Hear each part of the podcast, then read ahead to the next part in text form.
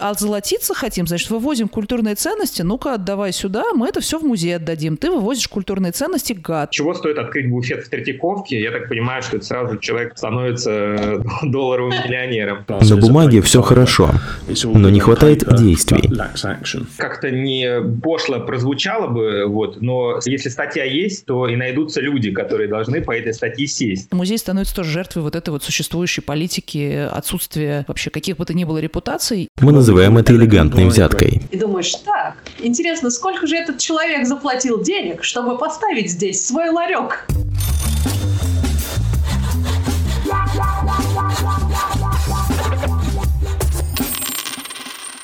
Всем привет! Это подкаст «А это законно?» Подкаст, который является самым главным в мире борьбы с коррупцией. Это подкаст, который мы делаем с Transparency International Russia и Republic. Это наш второй сезон, и этот сезон веду я, Таня Флигенгауэр. Мы сейчас с вами продолжим говорить о коррупции в сфере искусства. В прошлый раз, напомню, мы обсудили кино и театр. А сегодня нас ждет совершенно изумительное приключение, потому что мы будем говорить с вами про арт-рынок, аукционы, музеи, покупки, продажи, где там коррупция, предметы искусства и прочие шедевры, художественные и не очень. Давайте я представлю наших сегодняшних гостей. Это искусствовед Мария Семендяева. Маша, привет. Привет, здорово. И заместитель генерального директора Transparency International Russia Илья Шуманов. Привет, Илья. Мое почтение. Да, наконец-то мы с тобой услышались в этом подкасте. Извини, что я так э, тебя подвинула в качестве ведущего, но зато ты теперь можешь быть гостем. И в этом подкасте мы еще услышим, вау, это сенсация, настоящего детектива. У нас будет участвовать в обсуждении детектив Скотланд-Ярда Майкл Макнейр. И я приветствую мистера Макнейра. Майкл, здравствуйте. А, давайте для начала пару слов о себе. Привет всем и спасибо за приглашение. Меня зовут Майкл Макнейр. Вплоть до июля прошлого года я был бывшим полицейским и следователем по финансовым вопросам в Метрополитен Полис в Скотланд-Ярде. Я участвовал в высококлассных следственных мероприятиях в отделе расследования убийств, а также работал с различными аспектами финансовых преступлений и расследований, чтобы доказать или опровергнуть участие в них подследственных. Также я работал в отделе по борьбе с организованной преступностью, вел финансовые расследования по приказам о конфискации. Для меня это честь прийти и сделать подкаст для Transparency International Россия.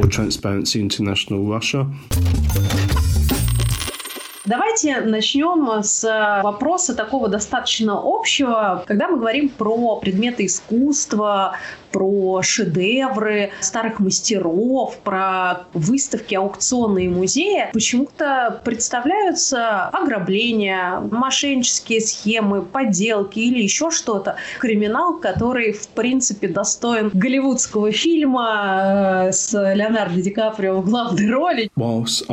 Хочу заметить, что вам важно понять следующее. Воровство предметов искусства в кинематографе – это привлекательность художественного мира. Это побуждает людей смотреть подобные фильмы, будь то в кинотеатре и или дома по телевизору. Но э, мы-то с вами будем говорить про коррупцию. И под э, топот моих котов э, я хочу задать, собственно, вопрос. А откуда коррупция? Откуда в сфере искусства на арт-рынке, где там место коррупции? Маш, как ты это видишь? Это вопрос про то, как рынок искусства вообще выглядит и что в нем за законы. Потому что тот момент, когда рынок искусства был э, таким рынком, где было очень легко что-то сделать в плане коррупции, ну, то есть, например, купить какое-то произведение, как это во всяких там фильмах действительно происходит, потом его где-то припрятать, потом его куда-нибудь вывести, там его перепродать, это до сих пор существующая схема, но только она с момента всяких фильмов Содри Хэббер немножко уже изменилась, потому что мир изменился, и теперь э, все гораздо сложнее. Коррупция связана с э, искусством, мне кажется, была всегда, потому что это такая область, где непрозрачные правила, где все может меняться в зависимости от тех людей, которые в этом участвуют, где для одного человека какая-нибудь вещь может стоить 3 рубля, а для другого человека 300 рублей, просто потому что почему нет. На этом она строилась изначально и всегда, и это была прелесть, да, потому что есть люди, которые готовы просто из-за того, что они очень любят этого человека, ему, им очень хочется, например, обладать его произведениями, заплатить много денег. А есть люди, которые просто вчера пришли на рынок, и тоже у них есть много денег, их можно обмануть и заставить их заплатить больше. То есть это сфера, в которой нет прозрачности, нет э, одной какой-то базы данных, но сейчас в последнее время все это очень сильно меняется, в том числе из-за новых технологий. С тех пор, как, э, как все эти фильмы и все эти произведения были сделаны и сняты, сейчас в основном все новые истории про какие-то кражи картин, это то, что снимают в кино, это в основном какие-то ремейки старых фильмов, потому что эти сюжеты действительно немножко уходят в прошлое, вместе со старым миром, теплым ламповым, где все было такое аналоговое и было все довольно просто. А сейчас все это гораздо сложнее, и э, история о мошенниках, которую мы слышим сегодня, они уже либо какие-то совсем какие-то комические, ну, про каких-то совсем дураков, либо это истории про какие-то высокотехнологические обманы, там, включающие в себя, я не знаю, там, ну, что-то такое уже связанное с транснациональными корпорациями, мне кажется. Спасибо большое. Илья, скажи, э, где искать вот этот рассадник коррупции в мире искусства? Я хочу сказать, что тему мы вынуждены будем расширить, несмотря на то, что мы ее очень сузили в заголовке. Мы будем говорить не только про коррупцию, видимо, но и про отмывание денег через предметы искусства. И, на мой взгляд, это крайне интересное поле, и, видимо, я соглашусь с Машей, потому что стоимость э, предметов искусства от года к году увеличивается, стоимость его растет, рынок тоже увеличивается, появляются новые объекты искусства, новые предметы искусства. А регулирование, как было оно архаичным, как оно было достаточно сложным и непонятным, оно так и есть. Так оно и существует и позволяет и коррупционерам использовать предметы искусства в качестве взяток или, не знаю, откатов даже, и использовать предметы искусства э, с целью отмывания денежных средств. И, на мой взгляд, если мы будем говорить про м, перевес коррупционных практик, связанных с предметами искусства и отмывания денег, то тут будет где-то 90 90 на 10. 10% от э, этого рынка используется как коррупция, а 90% уже как отмывание денежных средств, как попытка спрятать свои незаконно полученные доходы и куда-то инвестировать их в теневой, наверное, какой-то рынок. Майкл, э, что добавите? Я приведу вам пример, на который мы еще сошлемся позже. В аукционных домах Лондона, к примеру, широко известно следующее. Иногда ты никогда не узнаешь, кто будет оригинальным продавцом того или иного предмета искусства, будь то живопись или иной культурный объект. И иногда это вполне очевидно. Этот предмет родом со Среднего Востока, или из России, или из Китая, или из другой части света. Так что да, это не очень прозрачно, хотя есть проявление должностной осмотрительности, выражающиеся в тщательных проверках. И, конечно, предмет искусства должен быть признан аутентичным. Но, конечно, ты не можешь предложить украденное на продажу, будь это украдено преступником или правительством когда-то в прошлом. У нас получается как бы два направления разговора. Первое – это условно механизмы, а второе – это э, места преступления. И, конечно, да, конечно, да, мы будем говорить и об отмывании денег, и о взятках, и обо всем, но это у нас, давайте, будет условно проходить под названием механизмы. Но мне, конечно, интересно поговорить и про конкретные места, условно, коррупция в музеях, там, коррупция на аукционе или при реставрационных работах. И, конечно же, мне кажется важным поговорить об участии государственных денег, потому что, например, если мы говорим про музеи, то там все равно всегда так или иначе, ну не всегда, извините, не всегда, но часто. Но по большей части. Да, по большей части, особенно если мы говорим про Россию, присутствуют государственные деньги. Там, где государственные деньги, там, ну, очень велика вероятность того, что появится и коррупция. Давайте мы начнем тогда с музеев, поговорим и там про ремонтные какие-то реставрационные работы, и про взаимоотношения бизнеса, музея, государства. Где здесь уязвимые места? Илья, как ты считаешь? Я сталкивался в своей практике с историей, которая мне показалась очень э, важной и интересной к сегодняшнему нашему разговору. Ко мне обратилась женщина, она работала в музее и достаточно давно, то есть практически всю свою жизнь, и видно, что человек искусства, она очень сильно ценит э, и любит то, то чем она занимается. И она э, рассказала очень интересной схеме, о схеме того, как директора музеев или руководство музеев создают специальные фонды для пополнения коллекций, для восстановления музеев. Такие фонды, э, ну, видимо, благотворительные, которые пополняют со стороны бизнеса. Денежные средства, соответственно, из этих фондов, они уже расходуются не как бюджетные денежные средства, а как деньги, ну, скажем так, э, личная копилка руководителей или попечителей тех или иных музеев. И, разумеется, э, это непрозрачно, это не подотчетно. И если говорить о неких э, схемах, то это, наверное, идеальная схема для директора музея, потому что, с одной стороны, бизнесмен действительно какие-то деньги инвестирует и оказывает поддержку музею, вот, а директор тратит денежные средства на свое усмотрение, в том числе и для улучшения собственного благосостояния уровне. Я согласен с тобой, и тут трудно спорить, что там, где много государств, там возникают коррупционные схемы. К сожалению, это правда жизни,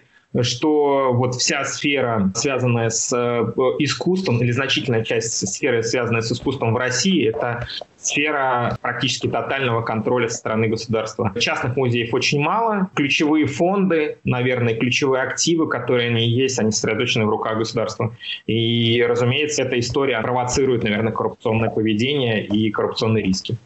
Маш, скажи, пожалуйста, для тебя музей как э, с коррупционной точки зрения выглядит? И насколько, кстати, это мешает э, музейной деятельности? Потому что все-таки там и выставки, и обмен какими-то шедеврами и прочее, прочее. Ну, что-нибудь, может быть, у тебя есть из историй? Ты знаешь, да, вообще вот сейчас э, пока Илья рассказывал, я вспомнила тоже несколько прям сразу историй, которые, которые напрямую к этому относятся, но они не касаются того, как люди тратят деньги. Это скорее истории про то, что коррупция бывает не только деньгами, да, она бывает еще и каким-то позиционированием, имиджем, правильным каким-то появлением в правильном месте, созданием с помощью каких-то не, не очень честных схем, созданием какого-то образа, который тебе выгоден для тех или иных задач. Я не могу сказать, что э, я тут э, прям вот, знаете, рассказываю вам э, какую-то историю, которой я сама была свидетельницей, которую я там исследовала и расследовала, но я слышала, например, Э, рассказы о том, что некоторые картины, которые выставлялись в Пушкинском музее, например, там была э, одна картина на выставке, которая приписывается Тициану, и про которую говорят, что вот это Тициан, так классно, здорово, у нас есть свой Тициан. Очень многие эксперты серьезно сомневаются в том, что это Тициан.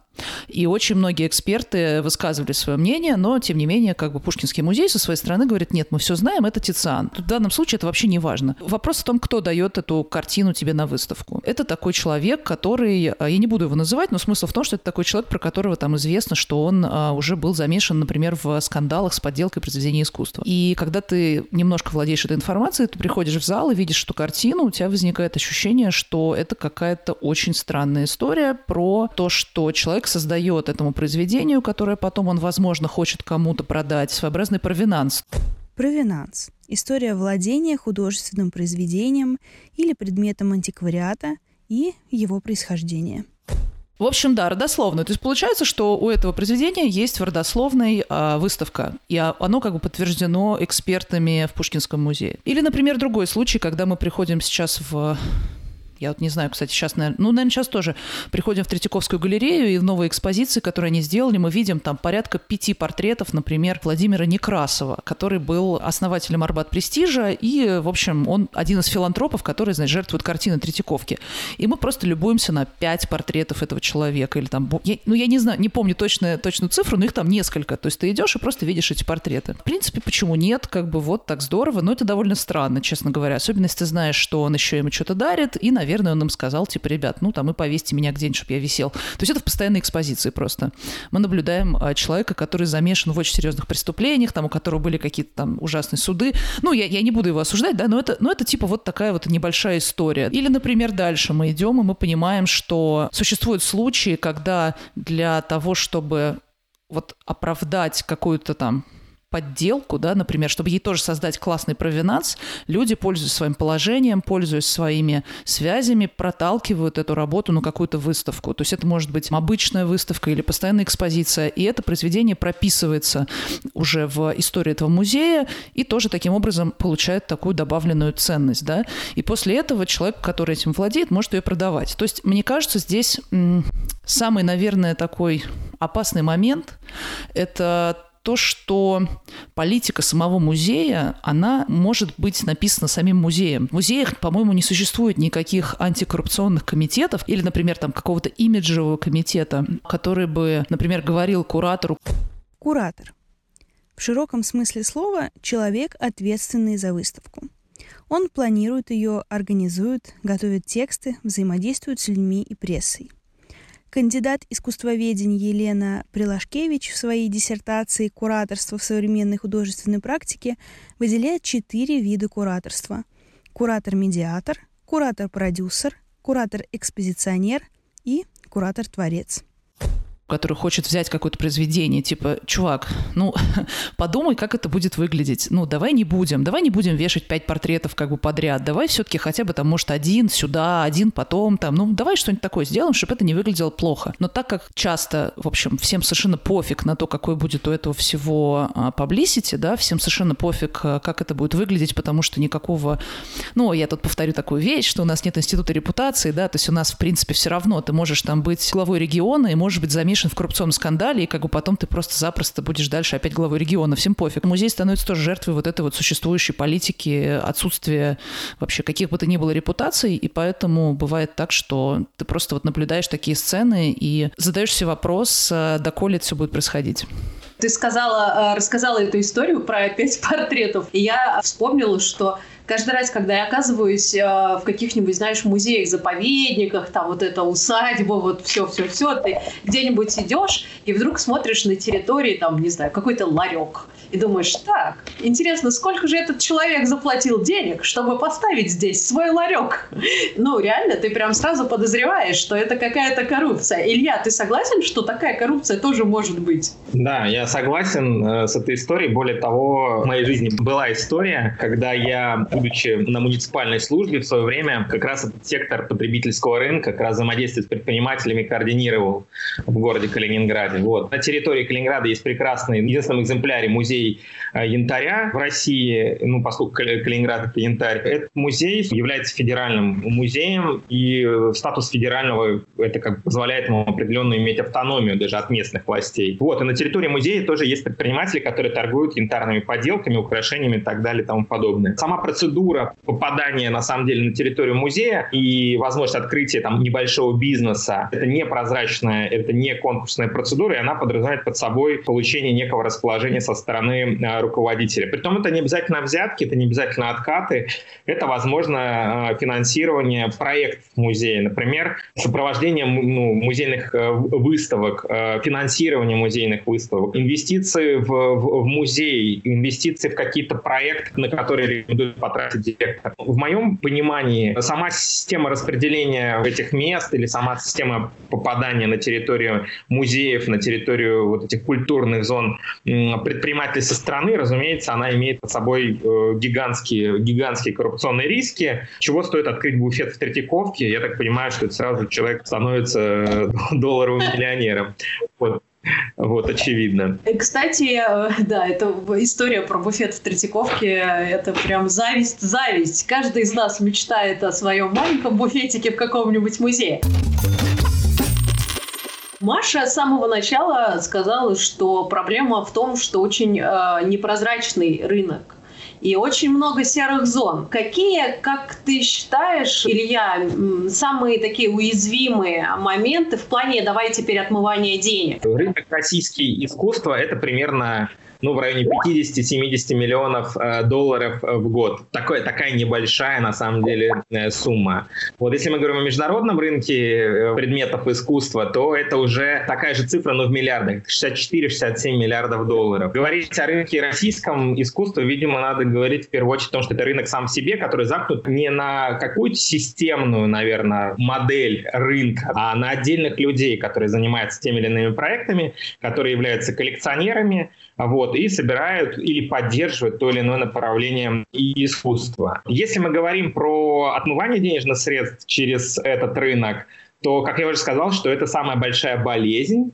И, как мне кажется, кажется, э, на текущий момент перед рынком э, международным дилемма встала. Либо продолжать развиваться, э, либо пускать на этот рынок грязные деньги, соответственно, подрывать доверие к, к самим экспонатам, к, к их истории. А вы понимаете, что если, например, какой-то предмет искусства замешан в истории, связанной с отмыванием денежных средств, то цена этого предмета искусства не увеличивается, а скорее падает. Маша может мне, наверное, поспорить со мной, вот, но вот такая модель действительно существует. И в этом понимании серыми зонами для международного рынка, а если мы говорим про российских коллекционеров, они все равно в том или ином виде являются частью международного рынка, являются, конечно, свободные порты. Это зоны не в смысле порты-порты, да, а специальные территории, которые являются, по сути, складами временного хранения. Илья, это типа а... офшоров что-то такое? Там какая-то специальная правовая система или в, чё, в чем смысл да. этих территорий? Да, ты, ты права. Это специальная территория, на которой действуют специальные правила. Формально эти склады были придуманы для того, чтобы держать грузы в период транзита, э, для того, чтобы они не подвергались ни таможенному, ни налогу, налоговому регулированию. То есть фактически это груз в процессе перевозки, временного хранения. В глобальном масштабе за десятилетия, если не столетия, эти э, зоны превратились в склады. Это реальные склады, подразумевающие под собой постоянное нахождение каких-то объектов. Эти зоны облюбовали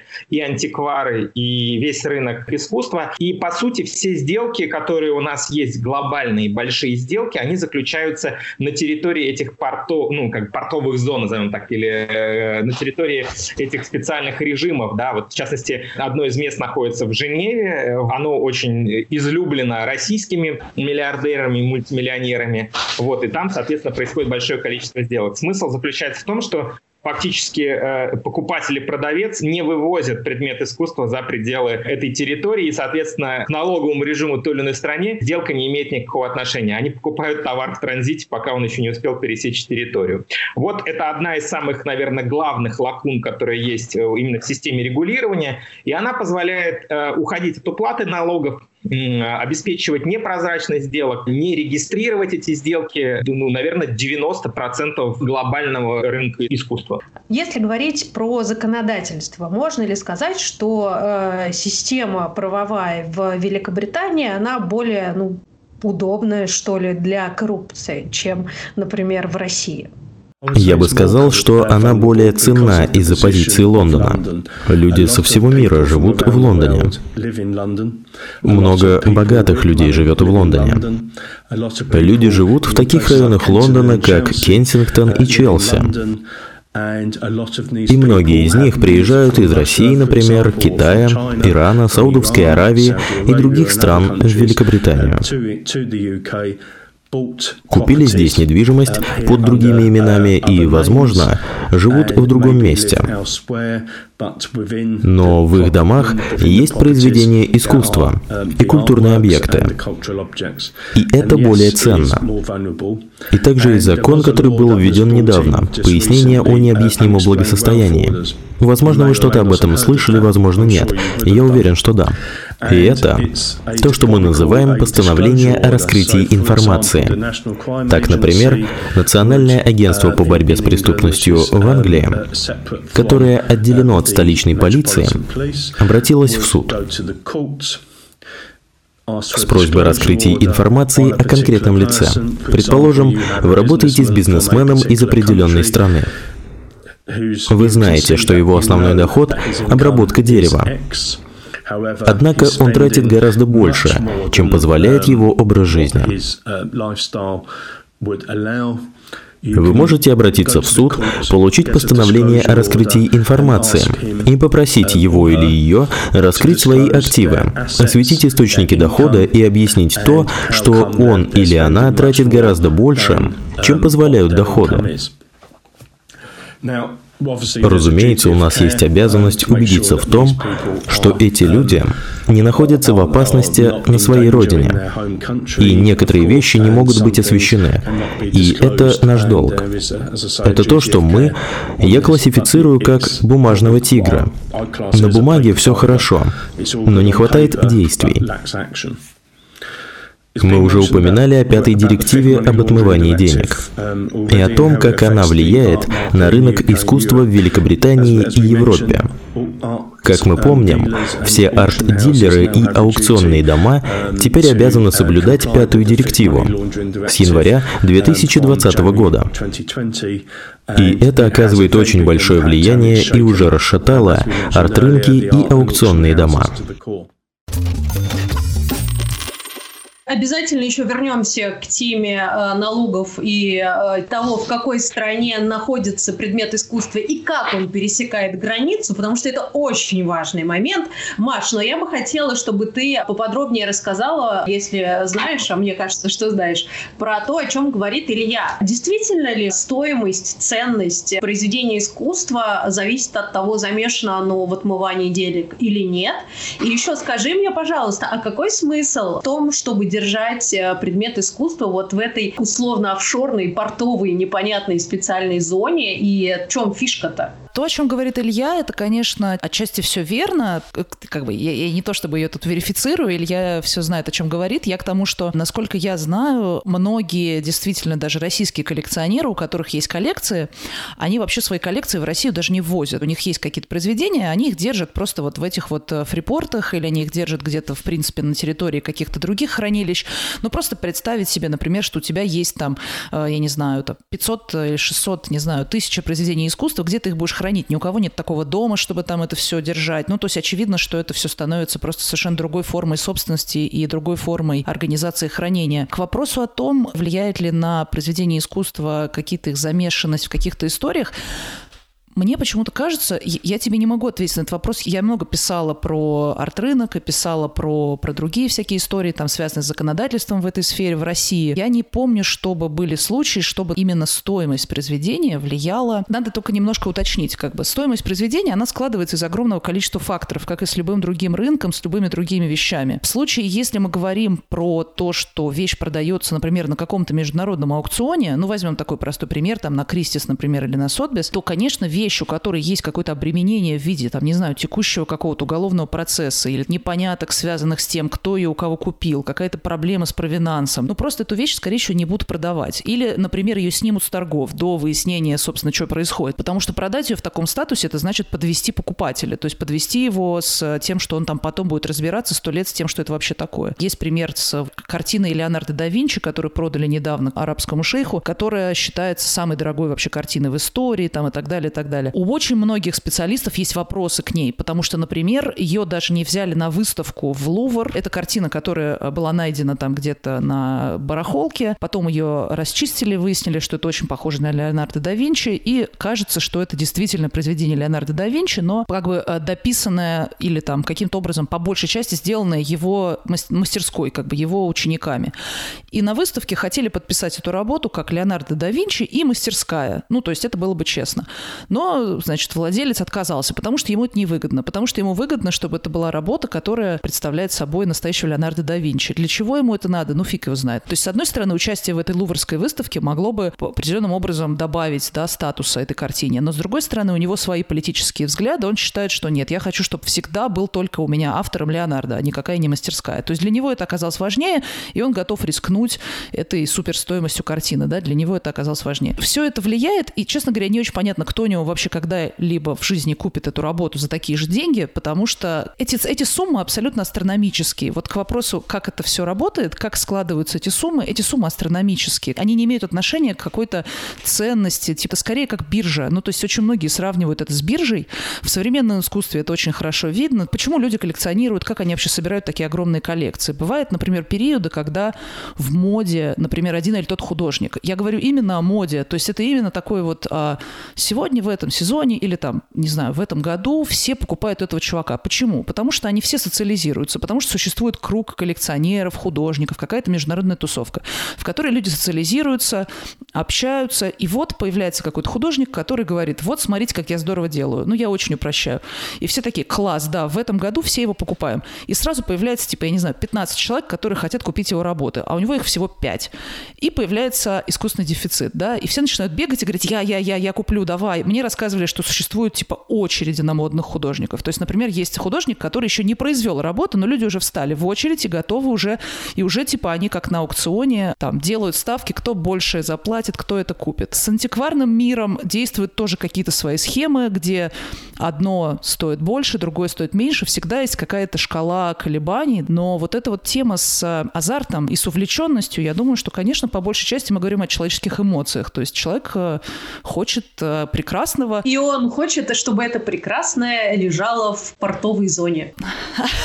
Ну, парадокс, но это же не все лежит. Что-то ты выставляешь, что-то ты можешь дать на выставку как владелец, получить статус. У нас в России проходит одна из самых классных российских ярмарок искусства современного, называется Космоскоу, и она проходит в Москве осенью. На прошлой выставке был новый куратор, я с ним делала интервью. И я его спросила, а почему наши чуваки, вот очень многие люди из России, у которых есть деньги, это, например, бывшие силовики, они не очень понимают, к чему вообще тут что. У них свой вкус, да, они любят по золоту как бы. Почему они покупают вообще современное искусство? Нафиг им это надо? Он говорит, слушайте, ну они же купили себе красивый дом где-нибудь э, в лагуне, да, они же купили себе там какой-то классный сад, они купили себе хорошую машину, они хотят войти в какое-то сообщество, им нравится это сообщество, они хотят быть частью другого сообщества, и в этом сообществе принято покупать искусство, потому что эти люди купили уже все, но как бы рынок человеческих идей, рынок креативности, он абсолютно бесконечен, как бы как бесконечен человек, да, поэтому это то, что ты можешь покупать. Моя личная версия, эти люди пытаются покупать других людей через их произведения, то есть им нравится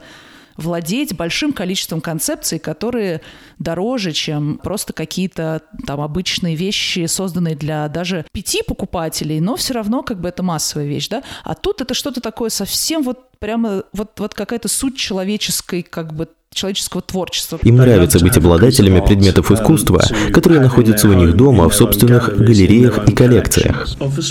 Очевидно, чтобы кого-то подкупить, нужно знать, что этот человек коллекционирует. И люди, которые дадут взятку, проводят собственные исследования или нанимают специальных людей для этого, чтобы узнать, что нравится официальному лицу. И уже затем они предлагают тот предмет искусства, который позволяет повысить престиж. Мы называем это элегантной взяткой. Круто. Мне кажется, что здесь нам бы, наверное, еще не помешал бы, если честно, психоаналитик, потому что, ну, правда, и азарт, и какое-то самоутверждение, да все на свете, на самом деле, так или иначе здесь замешано. А я хочу вернуться к теме таможенников, от того, как через границу путешествуют или не путешествуют, возвращаясь к истории с этими портовыми зонами, предметы искусства. Таможенник, он здесь э, главный коррупционер или он здесь э, скорее жертв? Майкл, что скажете вы по этому поводу? Вот, например, начальник порта. Вы идете к нему, подкупаете как официальное лицо и можете быть уверены, что предмет искусства находится у них, равно как и потенциальный доход от него который выступает как взятка, чтобы гарантировать, что украденные товары, произведения искусства, проходят через границу к месту назначения. Таможенник на самом деле это вот лицо, стоящее на границе, которое формально проверяет прохождение тех или иных э, грузов, товаров и так далее. Из моей практики э, вот э, могу сказать, что сталкивался с ситуациями, когда таможенники хорошо выполняли свою работу и плохо. Но это везде всегда человеческий фактор. Очевидно, что с предметами искусства, а именно, например, с картинами или с антиквариатом все гораздо сложнее. Если мы будем говорить про, про глобальный рынок искусства, а он стал давным-давно глобальным, искусство путешествует из страны в страну, перемещается от владельца к владельцу. Мы не говорим про сделки миллионы, десятки миллионов долларов, если мы говорим там о тысячах долларов и так далее, то это рынок постоянно находящийся в движении. Есть торговые площадки, которые продают, есть покупатели, которые приобретают, и есть, соответственно, регуляторы в виде, например, таможни. Очевидно, что для обычного таможника, который не обладает специальными знаниями в, в, в области искусства, ему трудно отличить старую вещь от вещи, э, которая является антиквариатом предмет искусства картину известного художника от непримечательного старого наброска какого-то там человека. И в последнее время все чаще и чаще становится известно об этом, то э, объявленная стоимость посылки или того или иного э, продукта, который тебе должны были доставить, она указана в 100 долларов, и, соответственно, в, в рамках примерно этой суммы, она движется через границу. И ты становишься обладателем картины, которая стоит, там, не знаю, 5-6 миллионов долларов, а заявленная стоимость этой картины 100 долларов. Это не какие-то истории из моей головы, это истории про одного из владельцев известного бразильского банка, который завез на территорию США под таким видом картину стоимостью, э, если не ошибаюсь, 8 миллионов долларов. Налоговые органы США, мы знаем, что они работают как церберы. А, разумеется, они разузнали эту историю, наказали, было там уголовное дело возбуждено именно в связи с уклонением уплаты налогов и отмыванием денежных средств. Такая история справедлива и, соответственно, в России. Бывали случаи, когда на Балтийской таможне ловили таможников Шереметьево, ловили таможников, которые просили взятку за то, чтобы человек, опаздывающий на рейс, с каким-то старым предметом или дорогой, э, дорогому сердцу предмет, который он с собой везет, они не стали его изымать, потому что посчитали его антиквариатом.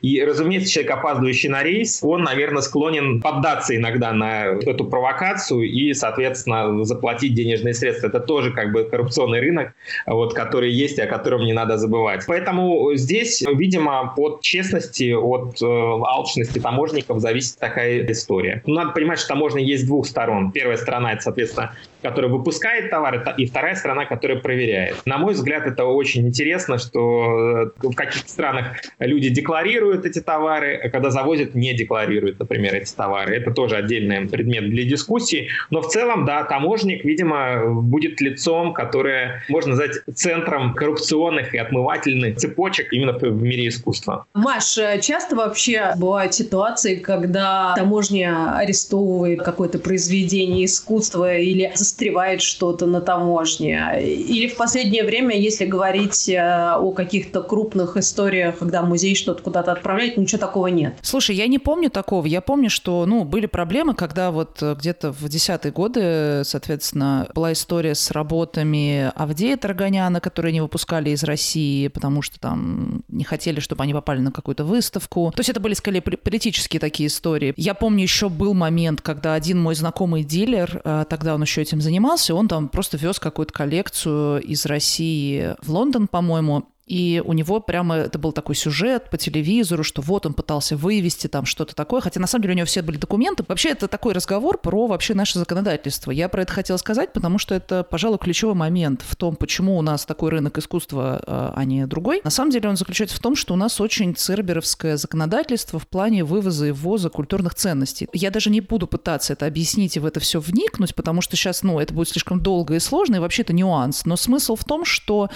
совсем вот в сухом остатке, в Россию люди не могут привозить свои предметы, например, купленные за границей, да, и потом без проблем вывести их обратно. Потому что если ты ввозишь какую-то культурную ценность и говоришь, это моя культурная ценность.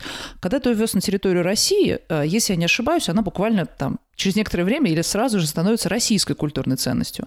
То есть ты как бы ввез в Россию культурную ценность, а теперь ты ее отсюда фиг вывезешь, потому что ты уже сюда ее привез. Спасибо большое, забираем в наш э, фонд культурных ценностей. Например, все международные аукционы, в том числе, да, построены на бесконечной миграции этих э, произведений, которые, например, привозят, потом увозят. Ну, и, как бы они при этом могут находиться также где-то в другом месте, да, но, например, существует предаукционная выставка, на которую привозят какие-то штуки. В России начали тоже их проводить, но в России нет ни одного одного международного аукциона. Потому что, я так понимаю, законодательство просто ну, не позволяет это делать, потому что это вот именно как бы в таком вот организационном формате невозможно. Я так понимаю, что в 17 или 18 году случилось большое послабление в законодательстве, которое позволило как-то разнести, например, там, вот какая-то европейская история про то, что все, что младше 50 лет, ты можешь свободно возить туда-сюда, потому что, типа, что-то такое нормально. А вот все, что старше, там начинаются какие-то сложности сложности. Вот у нас в России там вообще все супер спутано, и на самом деле даже то, что младше ты там не можешь при определенных условиях, а то, что, то, что старше 50 лет, там вообще какой-то там кошмар. И, в общем, что такое культурная ценность, как мы ее определяем, является культурной ценностью, например, произведение иностранного художника. Почему оно культурная ценность для России, как бы где его ценность? Или, например, там произведение русского художника, которое создано в прошлом году, но при этом всеми дико высоко ценится. Как различаются эти вещи? Закон на этот счет очень такой строгий и очень какой-то прямолинейный. Там нет никаких тонкостей. И я знаю, что арт-сообщество, оно существует, хотя оно небольшое, конечно, оно уже многие годы бьется за то, чтобы учредить какое-то правило для этого и дать возможность развиваться нашему рынку, потому что рынок с трудом развивается, поскольку он, по сути, отрезан от международных процессов. И как бы это не только связано с тем, что здесь нет людей, у которых есть деньги. Как мы знаем, они все люди эти есть, они просто тратят деньги в другом месте. Но вот в России они их тратить не могут. И с этим же связаны и проблемы, например, реализации, там, если ты что-то украл или, там, не знаю, скоррупционировал, и ты хочешь как-то распорядиться потом, ну, ты же это делаешь, чтобы потом что-то получить, кроме, там, не знаю, да, там, имиджа. Ты же хочешь там, какие-то деньги получить.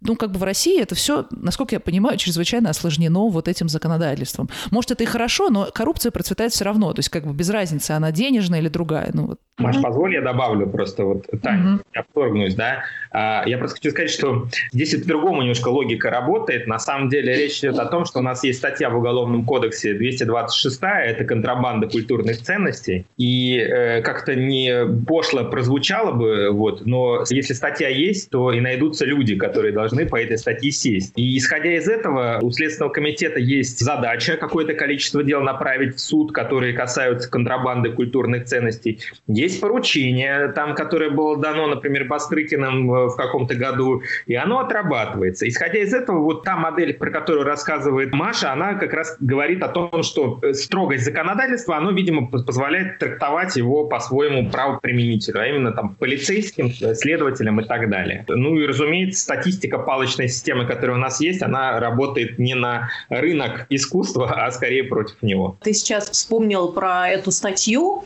а ведь это же еще и отличный инструмент э, в том числе и политического давления, потому что, например, я вспоминаю историю с Сергеем Алексашенко, которому пытались предъявить как раз-таки что-то типа контрабанды, хотя это был типа орден то ли дедушки. Ну, то есть как бы это семейная реликвия, которую он вез с собой, и, и там что-то вот вокруг этого накрутили. Но это очевидно, вроде да, есть закон, но извините, а почему условно там орден моего деда я э, должен как-то отдельно вам объяснять, что это, как это и почему. И, и на самом деле... это все правильно. Я, может быть, Слушай... дурацкий вопрос задаю. На этот счет тоже есть очень интересная такая история. Например, вот моя подруга очень любит одна, э, значит, разглядывать источники поступления каких-то вещей в какие-то коллекции. И вот, например, в Кремле, ну, есть, есть кремлевская коллекция, значит, каких-то предметов. И если на некоторые из них внимательно посмотришь, посмотришь источник поступления, то это будет КГБ э, РСФСР, которая, значит, эту вещь у кого-то э, как это, господи, слово-то забыла. Конфисковала. Конфисковала, да, спасибо. Вот вылетает человек из СССР. Он, например, вылетает на совсем, потому что он еврей, я, например, говорю, да, и везет с собой бабушкины часы Фаберже. Ну, например, я все что угодно, свечку Фаберже. Ну, блин, неважно. Это может быть вещь, которая на самом деле стоит не так дорого. Портсигар, вот, например, портсигар Фаберже, да. Он даже может не знать, что это ценная вещь. И его начинают досматривать и говорят, ага, ничего себе, что Фаберже, а золотиться хотим, значит, вывозим культурные ценности, ну, ну-ка, отдавай сюда, мы это все в музей отдадим. Ты вывозишь культурные ценности, гад. А хотя на самом деле это личная вещь, как бы, вообще это никого не касается. Но тем не менее, вот по закону, такая вещь считается культурной ценностью, поэтому мы ее конфискуем и положим ее в музей. Там она никому нафиг не нужна, потому что это супер массовая вещь. Таких в любом музее, блин, на Западе лежит 15 миллионов. И их даже продают, да, чтобы на что-то более прикольное заработать. Но у нас это все давайте копить, складывать, никому не отдадим.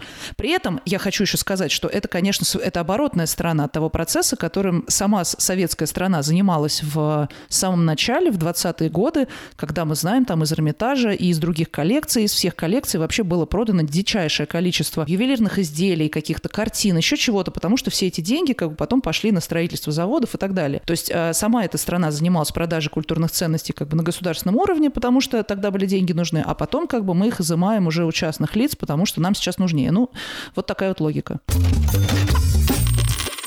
Так, давайте здесь поставим э, точку точку запятой. Нам тут нужно остановиться, потому что уже довольно давно мы ведем этот разговор, но э, я думаю, что мы его продолжим, потому что нам еще нужно будет с вами обсудить и сговоры на аукционах, и подделки, взятки предметами искусства, и еще миллион всего. Поэтому предлагаю продолжить через неделю. Я напомню, что вы слушаете подкаст «А это законно», который мы ведем совместно с Репабликом Transparency International Раша. Меня зовут Таня Фельгенгауэр. Мы услышимся с вами совсем скоро.